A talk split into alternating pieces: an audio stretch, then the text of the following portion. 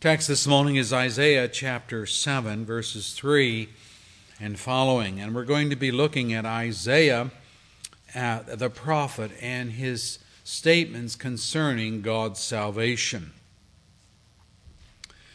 If you look at your bulletin outline, you'll see firstly that there is trouble in Judah at this period in their history. Israel was at odds with their brothers to the south and had allied themselves with Syria or Aram to the north. And the push was on to overthrow Judah and to conscript their territory. So civil war was looming on the horizon, though for Aram, their aim was undoubtedly complete conquest, even of Israel to the north, though Israel was oblivious to the fact that their ally was thinking, hmm, not only will we take Judah to the south, but we will just absorb all of those tribes in Israel and we will become this great and powerful and expansive nation. Ahaz, not Ahab now, Ahaz was king over Judah, the southern kingdom. And when he heard of the alliance, look at verse 2 the hearts of Ahaz and his people were shaken as the trees of the forest are shaken by the wind. Now, I think this is just Isaiah's picturesque way of saying that fear and dread had captured Ahaz's heart and the hearts of all Judah with him. And the reason is obvious. Ahaz understood, and so should we, that his defenses in Jerusalem were puny and inadequate by comparison to the combined forces and superior weaponry of Aram and Israel to their north. From your Bible history, you will recall that after David came his son Solomon. But in time, because of Solomon's heart growing cold towards God, he moved away from Jehovah through the idolatry of his many wives, and he started to adopt their idolatry, and he built a lot of uh, places in Israel where they could worship their pagan idols. And because of that, God promised, I'm going to take away your kingdom. I'm going to divide it. I'm going to give it to others. And this united kingdom of David will be divided into north and south. Well, advance now. Uh, Solomon's gone, and we have this very thing. It became a reality after Solomon's death when his former official, Jeroboam, led a revolt against Rehoboam, Solomon's son. The result was the ten tribes of Israel sided with Jeroboam, and only two tribes, Judah and Benjamin, remained loyal to the Davidic dynasty. So it's 10 to 2. Just if you're talking about dividing the, uh, the land of Palestine up. Ahaz of our story was king over Judah, those two tribes in the south, and so the federation, as I mentioned, is 10 to 2. And in addition to that, Israel's force was allied with the nation of Aram, A R A M, uh, sometimes called Syria if you have a, a King James Bible. No doubt, Ahaz thought he was a goner and his kingdom with him. It's not surprising, I think, that he was terrified if he had any love for his people, any desire to save his kingdom and see it survive, he knew that he had to do something to survive, and he had better do it quickly. Well, Isaiah was the prophet, at this time of history. And so God uh, sent Isaiah to challenge Ahaz through a call to faith in God. Prophets were the spokespeople for God. In this day, they didn't have uh, a lot of scripture writings. The Bible was being written in, during that time.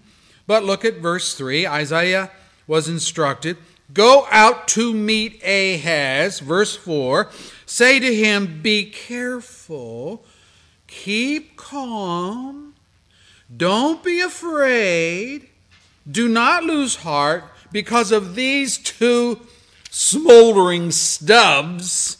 And he's referring to Israel and Aram, that alliance up there. He goes on, Aram, Ephraim, and Remaliah's son have plotted your ruin, verse 7. Yet, this is what the sovereign Lord says it will not take place, it will not happen. I'll tell you, if your back were against the wall and you had this puny defense system against this mighty army coming against you, it would have seemed to be great comfort for the sovereign God of the universe to say to you by way of his prophet, you know, just stay calm. They're just two smoldering, you know, fire's already gone through them and there's nothing left of them but just smoldering charcoal. Don't worry about them. It's not going to take place. It's not going to happen. So obviously, God knew something that King Ahaz did not know, and this message from Isaiah as he speaks for God is a call to faith. Look at verse 9, the latter part of the verse. If you do not stand firm, Ahaz, in your faith, you will not stand at all. What a great message that is. I almost picked that as the verse of the week, and, and you could add that to your repertoire. It's, it's a great verse. If you do not stand firm in your faith, you will not stand at all. Now, why would God say this to Ahaz? It's because Ahaz, get it now, was a wicked king. He's a wicked king. He had a history of idolatry. He had a history of unfaithfulness to God. And secondly, Ahaz had an ace up his sleeve which convinced him that he didn't need God. That ace was his own secret alliance with the nation of Assyria. 2 Kings 16 tells us that Ahaz was 20 years old when he became king, but that unlike, his, unlike David, his forefather, he did not do what was right in the eyes of the Lord his God. Instead, he walked in the ways of the kings of Israel and even, even sacrificed his son in the fire, following the detestable ways of the nations the Lord had driven out before the Israelites. He offered sacrifice, sacrifices and burn incense at the high places of every hilltop and under every spreading tree. He was an idolater and even took the life of his own son and sacrificed him to some pagan idol. The man was no more a believer, he was no more a worshiper of God than the worst pagans in the uncivilized cultures which surrounded him in that day. It's as though he had never heard the gospel, had never had any inkling of God. And when the alliance was formed between Aram and Israel to the north, 2 Kings 16, verse 7 says, Ahaz sent messengers to say to Tiglath-Pileser, king of Assyria, I am your servant and vassal. Come up, save me out of the hand of the king of Aram and the king of Israel who are attacking me. And Ahaz took the silver and gold found in the temple of the Lord, and he sent it as a gift to the king of Assyria. Does that tell you something? Those utensils, by the way, were not just, you know, not, not just treasures, but they were symbolic of the worship of God, and it was all part of Israel's worship. But he didn't give a hoot for that. He's trying to save his neck, and he's trying to do it his own way, and has no thought of God in anything he's doing. So this was his ace in the hole, his secret weapon against the Northern Alliance. He didn't need to live by faith. He didn't need God coming to rescue him because he had everything well in hand. I got my secret alliance that those guys up north don't know about. And so, Isaiah's call of faith fell on deaf ears. When Isaiah said, verse 10, Ask the Lord your God for a sign. Now listen to this whether in the depths, the deepest depths, or in the highest heights. Ask for a sign. Ahaz responded, I will not ask. I will not put the Lord to the test. Now, his response sounded very pious, doesn't it? I will not put the Lord to the test. But in reality, he knew he had made an alliance with Assyria. And for him, he needed no miracle, he needed no sign from God that God would intervene and spare Judah. You know, we are often no better.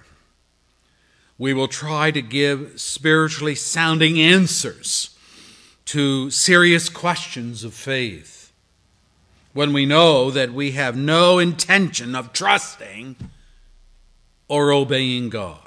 We just want to give the impression of fidelity to God while our hearts work out a scheme in the opposite direction. Rely upon our own wisdom, on our own wits. And yet we come across as believers, oh, well, I, I, I don't, I wouldn't test the Lord. I don't, I don't want to do that. This is just as wicked in us as it was in King Ahaz. Well, Isaiah's there and he's listening to all this and he has had enough. At this point, the tone of the conversation changes radically. Look at verse 13. Then Isaiah said, Hear now, you house of David. Is it not enough to try the patience of men? Will you try the patience of God also? In other words, Isaiah is saying, you know what I've said to you is come, comes as a message from God. God is saying to you, ask for a sign, and you're saying, oh, I don't think I'll do it. Therefore, the Lord Himself will give you a sign. Here it is The virgin will be with child and will give birth to a son and will call him Emmanuel. Isaiah said to Ahaz, Ask for a miracle from God. Go ahead. Uh, ask, ask for something hard, something in the depths, something in the heights, something that, you know, is really going to convince you that it had to be God to do it. So that you will know that when it happens, God was the one who did it. And Ahaz responded, I will not ask. I don't need a miracle. I have everything under control. By the way, years later, with Ahaz's son, Hezekiah, when he was very ill, God said to Hezekiah, I, I will heal you. Uh, what sign do you want to know or see to prove to you that I will heal you of your uh, terrible disease. Make it hard. Shall I make um, the shadow of the sun come down the steps of the palace? Or shall I make the shadow of the sun go up the steps in the palace? And it's the palace of Ahaz, by the way, that dad had built. And Hezekiah says, Well, the shadow coming down the steps, that's just the normal movement of the sun across the sky. That's that's easy to do. How about the shadow going up the steps, that is reversing the sun's movement and the day? And God did that for Hezekiah. If you look in your calendar, astronomers know that in our calendar, our yearly calendar, we are missing a day. And that's why February sometimes has a day 28, sometimes a day 29 in the leap year.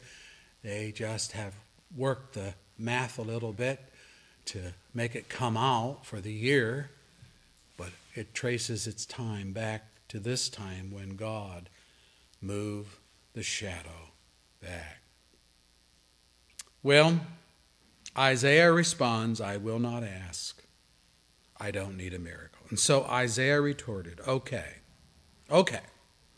If you won't ask for a sign, God will give his own sign, and it will be so stupendous that no one will be able to refute it. No one will be able to say that it was not from God. The virgin will conceive a child, and this child will be a son when born, who will bear the name Emmanuel which means God with us. Now, this brings us then to the virgin and her child, and the question comes what comfort is that to Ahaz? I suppose the first thing that strikes us about this prophecy is that it does not seem to have I don't know, an immediate reference to Ahaz and his dilemma of the Northern Federation. We know beyond a shadow of a doubt that Isaiah's words here apply directly to the Lord Jesus Christ and to no one else. Now, he's writing this seven centuries before the birth of Christ, 700 years. We know this because Matthew's account, also written under the prompting of the Spirit of God, says that when Joseph was having second thoughts about marrying Mary because he discovered that she was pregnant, an angel of God appeared to him in a dream and assured him, here it is, do not be afraid to take Mary home as your wife, because what is conceived in her is from the Holy Spirit. She will give birth to a son, and you are to give him the name Jesus, because he will save his people from their sins. Matthew 1, verse 20 and 21. The name Jesus means Savior. It's the Old Testament name, Joshua. God, it is God who saves. And then Matthew adds, all this took place to fulfill what the Lord had said through the prophet the virgin will be with child and will give birth to a son, and they will call him Emmanuel, which means God with us. Chapter 1 of Matthew, verse 22 and 23. Well, all well and good as far as the actual fulfillment of the prophecy written some 700 years earlier by Isaiah. But how is this supposed to direct Ahaz's eyes towards God? How is this supposed to squelch his fears and stop him shaking like a wind tossed trees? Where, if any, is the comfort in this for Judah and the southern kingdom when Israel and Aram are perched on the northern border ready to pounce upon Ahaz's kingdom? Well, you can be you, would be surprised what some of the commentators do to try to explain this. Some commentators believe that Isaiah was referring to a woman whom he was about to marry, and that through her a child would come who would be a sign to the nation of God's presence and watch care over them. Others think that Isaiah was speaking to Ahaz of his own wife, a new wife, and that within Ahaz's own family, he would have a child that would be the miracle sign. Now, the emphasis in both of these scenarios is upon a new wife, one not previously married, one who was a virgin, and then after marriage would conceive in the normal way and give birth to one whose title, not so much a proper name, now get that, a title, Emmanuel, would indicate not that he was God, but that he was proof of God being with Judah as the deliverer. Wow, that's a lot of gymnastics, isn't it, to, to try to explain this text? And to me, it, it's a great stretch.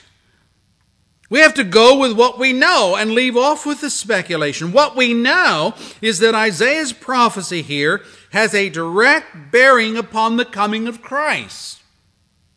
Whatever is said about this being a sign to Ahaz of the defeat of the Northern Alliance has to be viewed in such a way as to not dis- detract from the miracle conception of Jesus. There are not two virgins in history who gave birth to a child. There's only one. And all the talk about Isaiah getting ready to marry a new wife who was a virgin is absolutely silly in light of the morality of the Jewish culture, which is, namely, that every woman, every woman marrying a Jewish man in that day was believed to be a virgin because if she were not, she would have been stoned to death for being a fornicator. You got it? And nothing new about that. The sign, the miracle which God promises here is not that a virgin marrying a Jewish man will have a son through the normal intimacy of marriage, but rather that a virgin, now get it, while still a virgin, and having had no union with a man, will conceive and have a son. That and that alone is a miracle and a sign worthy of the name. Say, okay, okay. Suppose I agree with you that this prophecy of Isaiah has only one fulfillment, and that is in the person of Jesus Christ. We still come up with this question How is this a sign to Ahaz that he is not going to be annihilated by the federation of Israel and Aram to his north? Jesus Christ did not come on the scene for another seven centuries, and I do not see how such a distant fulfillment of God's promise could be much consolation to Ahaz in his present day. Let me just say that nothing happens in a vacuum. Nothing happens in God's Word, not even miracles, without a connection to history, without a connection with time and space and where people live right now. Ahaz was king over Judah. His kingly line is recorded in 1 Chronicles 3, verse 10 and following. Let me read it for you. Solomon's son was Rehoboam, Abijah his son, Asa his son, Jehoshaphat his son, Jehoram his son, Ahaziah his son, Joash his son, Amaziah his son, Azariah his son, Jotham his son, Ahaz his son, Hezekiah his son. So why why did you read it? What's your point? Just this. God promised to David and his descendants, including Ahaz, the Lord him I'm reading scripture. The Lord himself, notice the similar language to verse 14 of our text. The Lord himself. You don't want a sign? I'll give you a sign. Uh, the Lord himself will give you the sign. Also, here we have similar language. The Lord himself will establish a house for you, David. When your days are over and you rest with your fathers, I will raise you up an offspring to succeed you, who will come from your own body, and I will establish his kingdom. I will establish the throne of his kingdom forever. I will be his father, and he will be my son. Your house and your kingdom will endure forever before me. Your throne will be established forever. 2 Samuel 7, verse 11 and following. When Jacob blessed his 12 sons just before he died, who in time became the heads of the 12 tribes of Israel, this is what he foretold of Judah, his son. Let me read it for you. The scepter will not depart from Judah. It will not depart from Judah. You know what a scepter is, don't you? It's, it's that kingly rod or stick, usually gold or something of that nature. The scepter will not depart from Judah, nor the ruler's staff from between his feet until he comes to whom it belongs, and the obedience of the nations is his. Genesis 49, verse 10. And in our text, it is Ahaz, one of the descendants of Judah, who is on the throne. So far, so good. God has seen to it that Judah, as a nation, is still around, still being ruled by King David's descendants. Okay. But annihilation is imminent.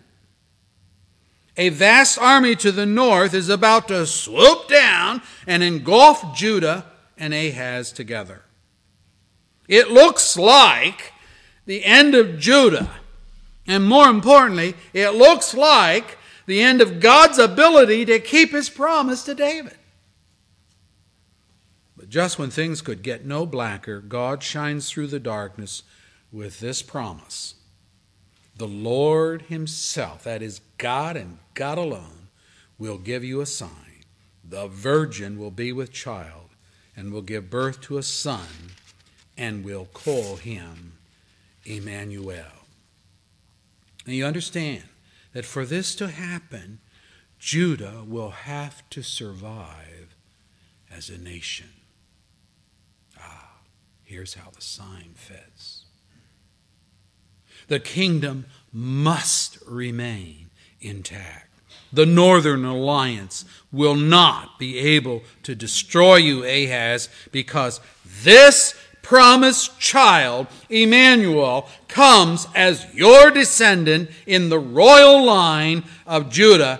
Ahaz, believe, believe, believe. You don't stand by faith, you will not stand at all. And in the New Testament, the genealogy of Christ reads this way a record of the genealogy of Jesus Christ, the son of David. David was the father of Solomon, Solomon the father of Rehoboam, Rehoboam the father of Abijah, Abijah the father of Asa, and on down the same list that we read in First Chronicles. Till we come to Jotham the father of Ahaz, Ahaz the father of Hezekiah, Hezekiah the father of Manasseh, and on down through a whole line till we come to the exile when Israel was taken into captivity by the Babylonians. After the exile to the Babylonians, we pick up again. Jeconiah was the father of Shealtiel, Shealtiel the father of Zerubbabel, on down to Matthan the father of Jacob, Jacob the father of Joseph, the husband of Mary of whom was born Jesus, who is called Christ. I'm still reading scripture. Thus there were 14 generations in all, from Abraham to David, 14 from David to the exile of Babylon, and 14 from the exile to the Christ or the Messiah. And then the story picks up. This is how the birth of Jesus Christ came about. And we have the account of Mary being pregnant, Joseph's hesitancy to marry her, the angel of the Lord assuring him that her baby was a miracle child, conceived with uh, no uh, fornication on her part, his own decision to marry her and not to have sexual relationships with her, until after Jesus was born and on down to the virgin birth that is mentioned as a fulfillment of Isaiah's chapter 7 prophecy. Brethren, the comfort to Ahaz in Isaiah's prophecy, if he had eyes of faith to see it, which he did not, was that his kingdom could not possibly be annihilated by the Northern Alliance and swallowed up into non existence because the Christ was coming through Ahaz's family tree. Judah, the kingly tribe, must prevail. And what is more, it continues to prevail in its present and ruling king the enthroned Jesus, of whom Paul writes in 2 Corinthians 5, verse 10 For we must all appear before the judgment seat of Christ, that each one may receive what is due to him for the things done while in the body, whether good or bad. Or again in Hebrews 1, it says of Jesus Christ that he is the exact representation of God's being, sustaining all things by his powerful word. After he had provided purification for sins, he sat down at the right hand of the majesty in heaven. And about the Son, God says, Your throne, O God, will last forever and ever, and righteousness will be the scepter of your kingdom. All that found in Hebrews 1, verse 3 and following. John speaks in the final book of the Bible, and he says about his vision of heaven There before me was a throne in heaven with someone sitting on it. And the throne is described as being encircled with an emerald rainbow, and from which flashes of lightning and peals of thunder roll. And grouped around it are angels and wonderful creatures, and 24 elders which stand for the saints. And John writes, Whenever the 24 elders fall down before him who sits on the throne and worship him who lives forever and ever, they lay their crowns before him and they say, You are worthy, O Lord and God, to receive glory and honor and power. For you created all things, and by you they were created and have their being. Find all of that in Revelation 4, verse 2 and following. In other words, David's royal line lives on as God promised. And the Virgin's child, Jesus, was God with us while here on earth, and he has now ascended to his rightful throne, being seated at the right hand of God on high. There he rules as the head of his church over you and me, who have believed in him as Savior. And there he rules over the nations, who, like Assyria, in which Ahaz placed his faith, was brought to ruin in due course of time. What a mighty, mighty prophecy is this word in Isaiah chapter 7. Now, what can we take to heart in terms of lessons from this text?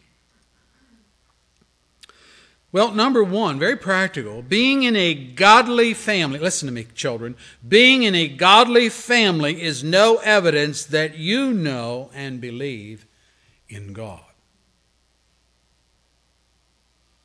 Ahaz's father was Jotham, of whom the scripture states, he did what was right in the sight of the Lord, just as his father Uzziah had done. 2 Kings 15, verse 34.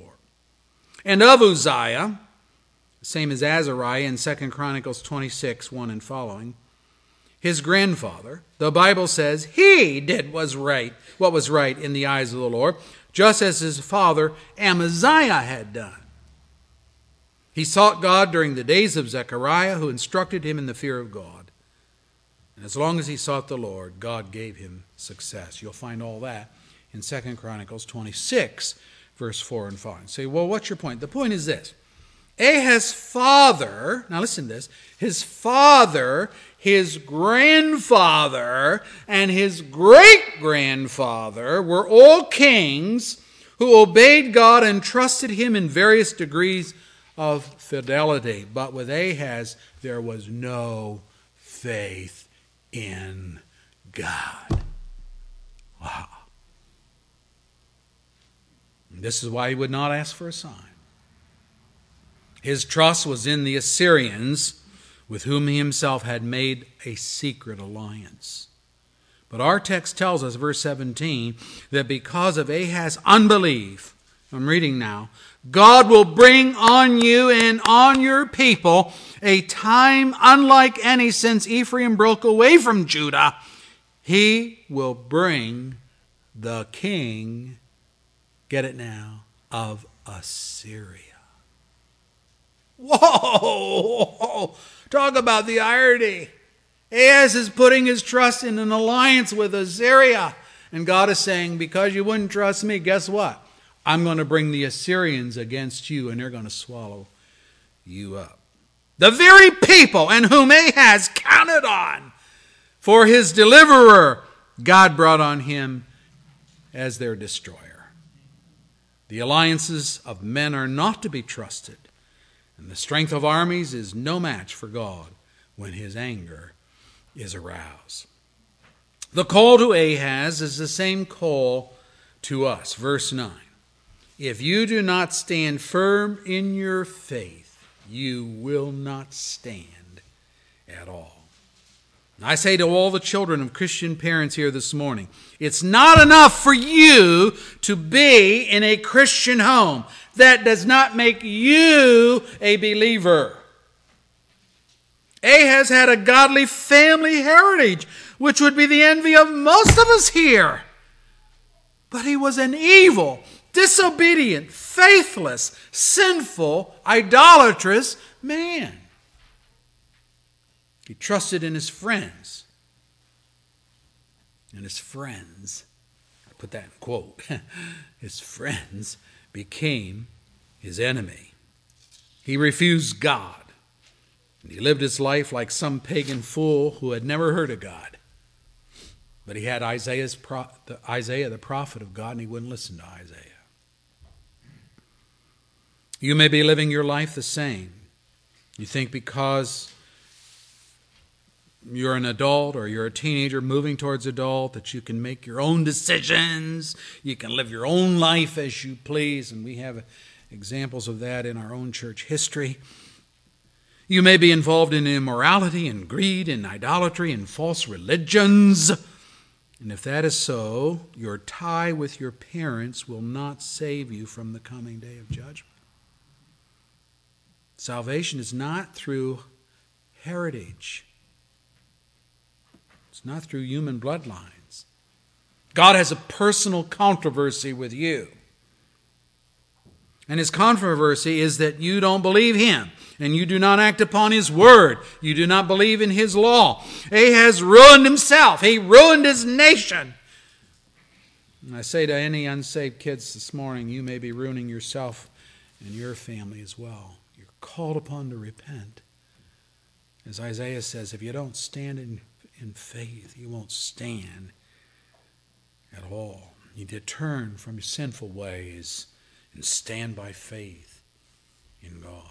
That's a tremendous lesson to learn. It's particularly important for kids raised in Christian homes. Second lesson is this, and, and we're doing a flip now. The second lesson is this a wicked parent, a wicked parent, now we got reversals here. A wicked parent will not automatically produce a wicked child. And by wicked, I'm talking about someone that hates God and won't have anything to do with him. Ahaz fathered a son whose name was Hezekiah. Of Hezekiah, there are literally chapters and chapters written in the Bible because of, get it, his godly character. Whoa. When Sennacherib of Assyria came against him, Assyria now, the same nation that defeated Ahaz, but when Sennacherib came against Hezekiah, it was this same Isaiah, the prophet, who counseled him what to do, when to do it, and he did it. His prayer in Isaiah 37 and God's answer to that prayer are worth your read. Just read that chapter, Isaiah chapter 37. Now, how a wicked father, in this case Ahaz, can produce a godly son is a mystery of God's grace, to be sure. But it is this hope, this hope, which the gospel holds out to all parents and to all children. If your mom and dad are unbelievers, if they laugh at the idea of God, if they mock the teachings of the Bible, you don't have to be like them. God can and He will work sovereignly in any heart as He chooses. And for those who repent of sin and believe in Christ, there is forgiveness and the promise of Christ's presence. So I say, parents, whatever the upbringing of your grandchildren, I mean, should you have an unbelieving daughter or an unbelieving son in law or your own kids, God can bring a Hezekiah out of such an environment. You need to trust and you need to pray. You need to claim the promise, train up a child in the way he or she should go, and when he is old, he will not depart from it. Train them up in the things that are right and true. Now, number three, who would have thought that Isaiah's day in history has something relevant to say to our day in history? The virgin's child, which was to be a source of encouragement and promise of salvation to King Ahaz, has become the very Savior of all who believe. Ahaz's offspring is better than Hezekiah. And that offspring is the Lord of glory. It is it is Emmanuel. It is God with us, God for us, God our Savior, God our King. David's throne is established, his kingdom endures forever. And this king promises to his people, Matthew 19, verse 28, I tell you the truth, at the renewal of all things, when the Son of Man sits on his glorious throne, you who have followed me will also sit on twelve thrones, judging the twelve tribes of Israel. Happy are those who put their trust in the Lord. The comfort and dispelling of Ahaz's fears, with war looming on the northern borders, was the coming of Emmanuel, but he had no faith to see it. He had no faith to believe. Jesus has told us that as part of the end time scenario, there will be wars and rumors of wars. But see to it that you're not alarmed. I'm reading scripture. Such things must happen, but the end is still to come. Nation will rise up against nation, kingdom against kingdom. Matthew 24, verse 6 and following. Sounds like Ahaz's day, doesn't it? What we need to understand is that the same consolation given to Ahaz, namely that Emmanuel was coming, is the same consolation given to us in our unsettling times. And Isaiah addresses us as well as he speaks of Christ's second coming. Remember, I told you at the beginning here, Isaiah has a lot to say about this Christ. And he speaks not only of his first coming, the virgin will conceive and have a child, and so forth. But he speaks of his second coming. Here's what he says Strengthen the feeble hands, steady the knees that give way. Say to those with fearful hearts, Be strong, do not fear. Your God will come. He will come with vengeance, with divine retribution, as He comes to save you. And a highway will be there. It will be called the way of holiness. The unclean will not journey on it. It will be for those who walk in that way. Wicked fools will not go about on it. No lion will be there, nor will any ferocious beast get upon it. They will not be found there, but only the redeemed will walk there, and the ransomed of the Lord will return. They will enter Zion with singing. Everlasting joy will crown their heads. Gladness and joy will overtake them, and sorrow and sighing will flee away. Wow. Praise God. We live in troubled times too, don't we? This is found, by the way, in Isaiah 35, verse 3 and following. Christians are more and more under attack in this country. Almost every week, there is a new exploitation upon Christians in the Christian faith. There's a whole movement now to eradicate Christmas out of our society, out of the celebration of our country.